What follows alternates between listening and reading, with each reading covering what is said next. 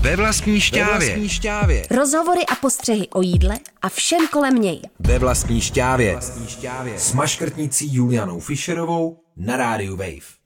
Zdravím u dalšího dílu ve vlastní šťávě. Mým dnešním hostem je Erik Cehlár, což je bývalý šéf kuchař Esky a dnes vrchní velitel mikrobioty a fermentů, ale i kuchyně v bistru a výrobně džusu i různých dalších kvašeností v Goodlocku. Ahoj Eriku, díky, že jsi si našel v tomhle pádném odpolední čas. Mohl bys nám nejdřív prozradit, jak ses vůbec dostal k vaření nebo do kuchyně, protože to původně nebyla úplně tvůj obor.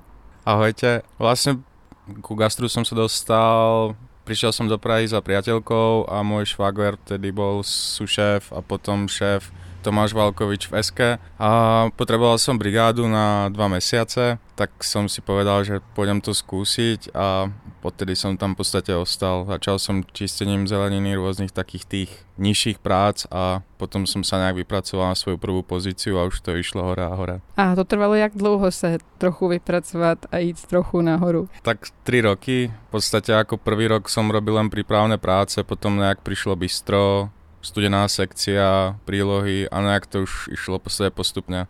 Ale tie tri roky boli také zásadné, že som musel sa naučiť toľko zvykov a rôzne, ako prebrať zodpovednosť za tie veci a byť v podstate ako precízny v tej práci, čo som predtým moc nebol. Kolik procent lidí na tom tam bylo podobně jako třeba ty, protože tam v SC začalo víc lidí, co znám, co byli nadšení vlastně do gastra a pustili se teda do toho gastra takhle z gruntu e, přímo v docela dobré restauraci. Já si myslím, že asi možno nevím, 80% z kuchyně jsme byli iba nadšenci.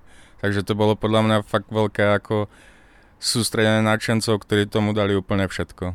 No a ty jsi se tam už vlastně v SC natchnul pro to kvašení, to bylo tam, kdy si to objevil? Jo, náskôr ako klasická laktofermentácia sol, ktorá bola bežná úplne v SK.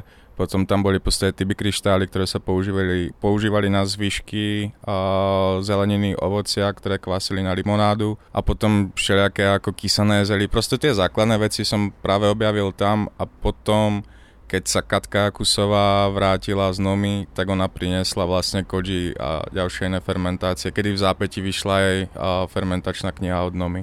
To je taková Bible, nebo máš i nějaké jiné oblíbené zdroje? Za mňa je to doslova ako Biblia pre tie už zložitejšie fermentácie, zároveň sú tam aj tie základné, jednoduché, ale určite Pascal Bodor, alebo potom ešte Sandor Katz, ktorý je v podstate úplný priekopník toho celého a ktorý otvoril túto tému ale takisto Nordic Food Lab, ktorí vlastne boli predchodcovia Noma Project, takže to sú také ako pre mňa úplně meky a základy celého. Ten Sandor Katz vlastně je přeložený i do češtiny, to je ta síla přírodní fermentace a ten zbytek je teda jenom v angličtině, myslím. Pascal Bodor je momentálne ho teraz preložili do češtiny ako jeho prvú knihu. Akorát sme to boli krstiť aj s panom Sojkom a ešte a s ostatnými dámami, ktoré boli fakt ako špica vo fermentácii a teda v divoké fermentácii konkrétně. Vlastně máš pravdu, tam jsem viděla vlastně i divoženku, která, kterou jsme tady taky v pořadu měli.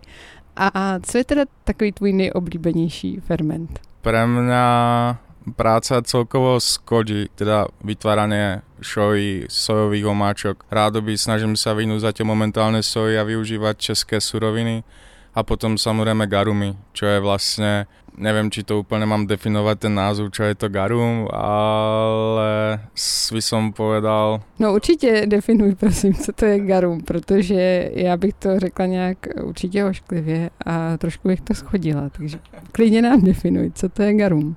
Garum vlastne pôvodom pochádza z antického obdobia, prevážne sa vyrábalo v oblasti Kartágu, kde to patrilo medzi najcennejšie komodity starovekého Ríma Grécka. A je to vlastne fermentovaná rybia omáčka, teda z vnútorností, z kostí, z hlav, kedy sa nasolili a pri stálej teplote okolo 6, 9 až 12 mesiacov v podstate vytekala z toho tekutina. A tá výsledná tekutina je v podstate garum. Takže nechám schnít všechno možné nebo jak zařídím, aby ta fermentace probíhala tak, aby to právě neschnilo, ale sfermentovalo do té lahodné něco jako rybí omáčky? V tomto prípade tam hrá veľkú úlohu sol, takže je to vlastne kontrolovaná fermentácia, kde dôležitú úlohu hrá práve sol, ktorá zabíja všetky nechcené baktérie. A vlastne už táto ako samotná fermentácia není úplne fermentáciou, ale je to skôr autolitický proces ktorý v podstate poznáme z tela, kedy zjeme nejaký produkt, nejaké jedlo a vlastne v tele prebieha to, že neprechádza hniloba, ale vlastne tá sol alebo tie baktérie, ktoré prebiehajú pri tom autolitickom procese, tak spracovávajú všetky nechcené baktérie a, a mikroorganizmy a zabíjajú a hubia ich a menia tie produkty vlastne na zdravé jedlé veci. Jo, za pomoci vlastně různých enzymů a případně kyselin a dalších součástek v břiše. Garum je taková zvláštní, něco jako rybí omáčka, může být z ryb, ale může být i z něčeho jiného, jo? A může být v podstatě zo surovin a může to být živočišného pôvodu alebo rastlinného pôvodu. Garum všeobecne, tento pôvodný názov patril rybej omáčke, ale práve Noma prišla s garumom, s tým názvom ako pre všeobecné pomenovanie pre spracovávanie týchto rôznych surovín, či už rastlinných alebo živočíšnych pri určitej teplote, čo je 60 stupňov, po prípade do tých 65 stupňov pri určitom počte alebo percent soli. Tak z čeho vy vyrábíte tuhle omáčku aktuálně, nebo co, co vlastně frčí a jak která chutná? Momentálne máme houbový garum, ktorý sa robí z hnedých žampiónov, robíme to z bielých žampiónov, teraz momentálne využívame aj šitake, ktoré sa začalo pestovať tu v Čechách. A šitake je oveľa viac aromatickejšie, takže je tá chuť výraznejšia.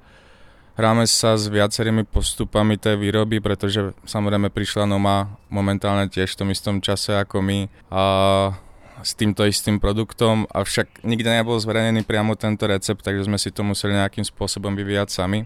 A potom sa snažíme momentálne ešte z tých rastlinných vecí a piel, no ani ne, že piel, vlastne neviem, či je to úplne rastlinná vec, je to skôr živočíšny produkt. Takže vlastne sme skúšali spraviť uh, garum z pilu, ktorý sme zohnali v podstate od našich dodávateľov medu, tí nám to nejak dali dokopy z celých stredných Čech. A je to jeden úl dokáže vyprodukovať maximálne 2 kg pilu za rok ako náhle by zobral človek viac, tak by tým ohrozil v podstate včely samotné.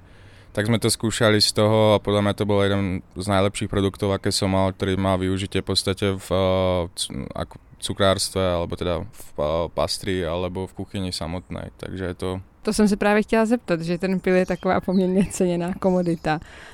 Co se tam teda přidalo ještě nebo nepřidalo, protože on sám o sobě je přece jenom takový jako suší. Je to v podstatě mix vody, koji, které vlastně urychlí ten proces pomocou tej soli a pridá tomu nejakú takú tú ovocnosť a sladkosť. Takže je to založené na bázi nejaké ako keby sojové omáčky, ale stále je to pri tej vyššej teplote a nejakej tej soli. Takže tu sojovou omáčku od toho garumu, i když eh, to zaočkuju vlastně podobným startérem, tak odlišuje hlavně ta vysoká teplota, nebo co to výrobně odlišuje? Chápu, že teda my se tady bavíme vlastně o garumu, který může být z hub a o sojové omáčce, která může být i z rýže nebo z hrášku, tak co jsou ty hlavní rozdíly při té výrobě? Ta teplota? Určitě ta teplota. Vlastně ta teplota je jako keby nahradzuje, takisto ako sme spomínali vlastne to trávenie, tak je tam určitá teplota v tele, ktorá to urychluje celý ten proces a práve tá teplota je ten doslova katalizátor katalizátor toho, že ten produkt bude rýchlejšie a bezpečnejším spôsobom ošetrený, teda vyrobený. My jsme se tady dotkli toho, že teda ty máš rád garum a že garum se dá vyrobit z let čeho, stejně jako sojovka. Do jaké míry je teda použitelný? Ty si třeba u toho pilového zmínil, že to jde i v té cukrářské výrobě, ale obecně vlastně my už víme, co teda s tou sojovkou, tak jako běžný člověk, co, co udělá s tímhle, nebo co by s tím měl dělat? V podstatě garum je využitelný jako skvělé dochucovadlo. Je klasický vývar, nedáte tam sol, na konci dáte trošku hovedzieho garumu a máte z toho skvelú polievku. Takisto je vlastne garum doslova ako najvystižnejší význam toho je dochucovadlo. Dá sa do omáčky, spraví sa kurá na paprike, trošku kuracieho garumu a pridá to práve ten umami efekt, ktorý už v podstate kurá paprike má, ale toto je ešte niečo, čo to dokáže prehlbiť tú chuť.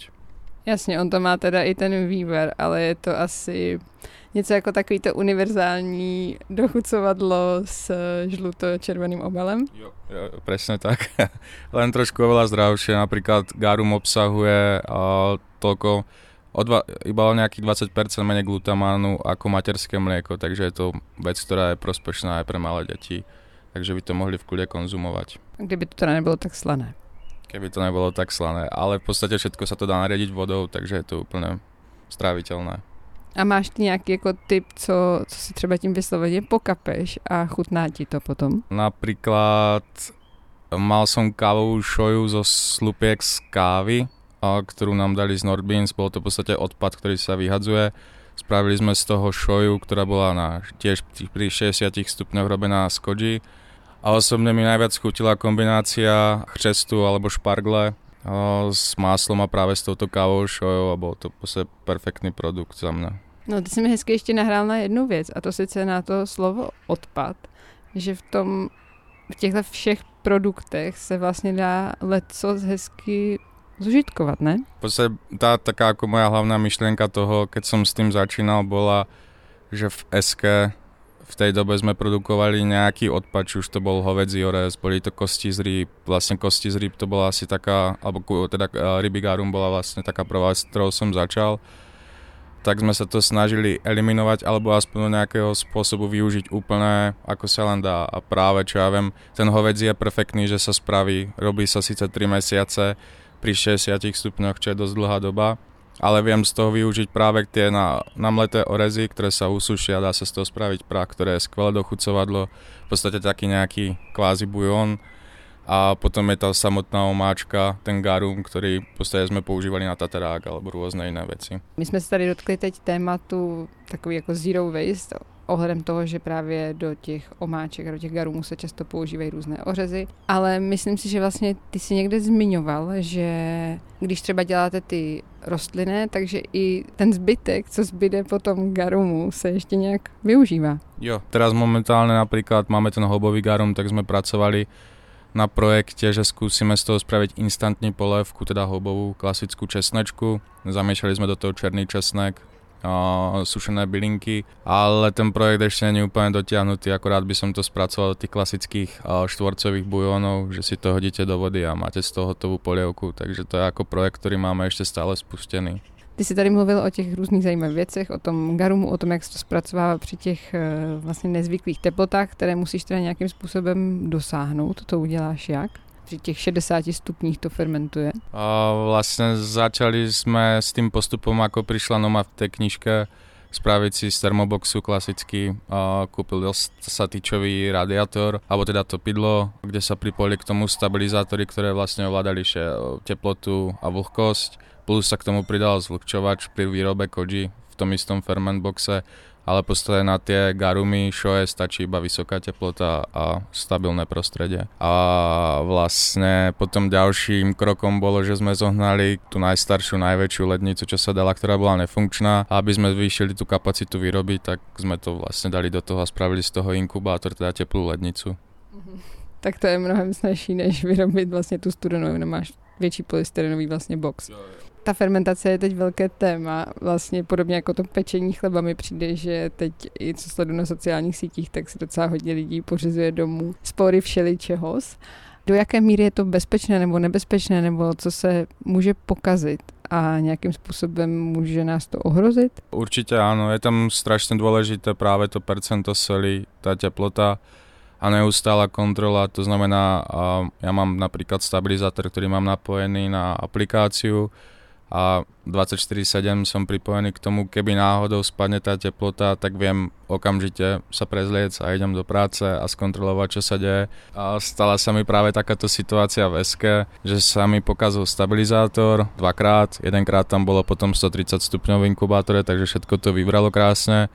A potom druhýkrát sa stalo, že sa vypol a práve sa tam robil hovedzí garum, čo bol v prvých troch týždňoch ako prvej tej fáze kedy prechádza nejaká tá kontrolovaná hniloba do tej fázy, že to meso začína spracovávať a nebol to moc príjemný zážitok, ako otvoriť v podstate zhnité meso po troch týždňoch, nebylo nič příjemné. no a můžete, nebo i zpětně to nějak kontrolujete třeba při výrobě, nakolik jsou ty výrobky bezpečné, protože tohle je pořád takové neprodvádané území i pro legislativu.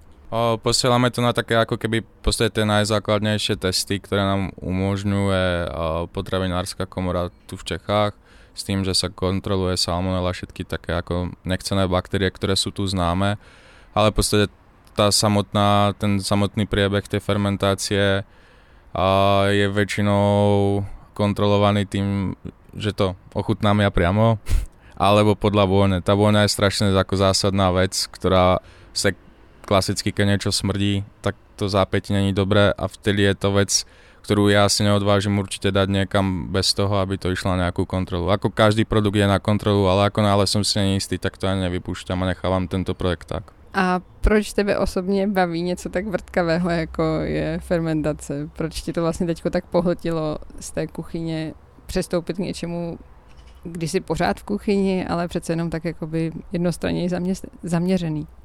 Na túto scénu ma zlákal zrovna Pavel Fuchs. On má vlastne vyoperované hrubé črevo a zaujala ma tá myšlienka toho, že probiotické, čo je celkom taká téma, ktorá je tiež diskutabilná, ale v podstate tie výrobky, ktoré my vyrábame, sú natoľko bohaté na enzymy, bielkoviny, ako doslova odvážim sa povedať, že žiadne iné produkty, ktoré sú tu známe, alebo teda či už je to zelenina, meso alebo hoď čo iné, tak podstate práve tieto produkty na základe to, že tam je koji, tak sú bohaté doslova na zdravé veci.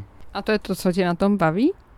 A baví ma ešte myšlienka a toho, že je to vlastne ako doslova živý organizmus, teda musím to kontrolovať. Je to nevyspytateľné, vždycky to môže dopadnúť nejakým spôsobom úplne inak ale baví ma ešte otvoriť tému toho, že vlastne nejakým spôsobom svet sa rúti niekam a tak ako niektorí ľudia ma odrádzali od toho, že fermentácia je iba súčasne nejaký trend na základe nomy alebo týchto škandinávskych rôznych reštaurácií, podnikov, tak si myslím, že to úplne není tak pravda. A myslím si, že tento trend bude dlhodobejší, ako bol predtým na základe už len toho, že proste spracovať odpady z tých reštaurácií, vyhnúť sa alebo minimalizovať, nie že odpad, ale v podstate využiť každú nejakým spôsobom surovinu alebo posunúť tu chuť tej suroviny ešte na ďalšiu úroveň. Tak děkuji moc za rozhovor, to bylo velmi přínosný. Děkujeme já. V dnešním díle jsme se bavili s Erikem Cehlárem a bavili jsme se o fermentaci, o garumu a o tom, jak to celé nepokazit. Celý díl si můžete poslechnout taky na stránkách Rádia Wave nebo v aplikaci Můj rozhlas. Ve vlastní šťávě. To jsou rozhovory a postřehy o jídle a všem kolem něj. Ve vlastní šťávě. Ve vlastní šťávě. Přihlas se k odběru podcastu na wave.cz lomeno podcasty a poslouchej šťávu kdykoliv a kdekoliv. Uplotny i ve špajzu.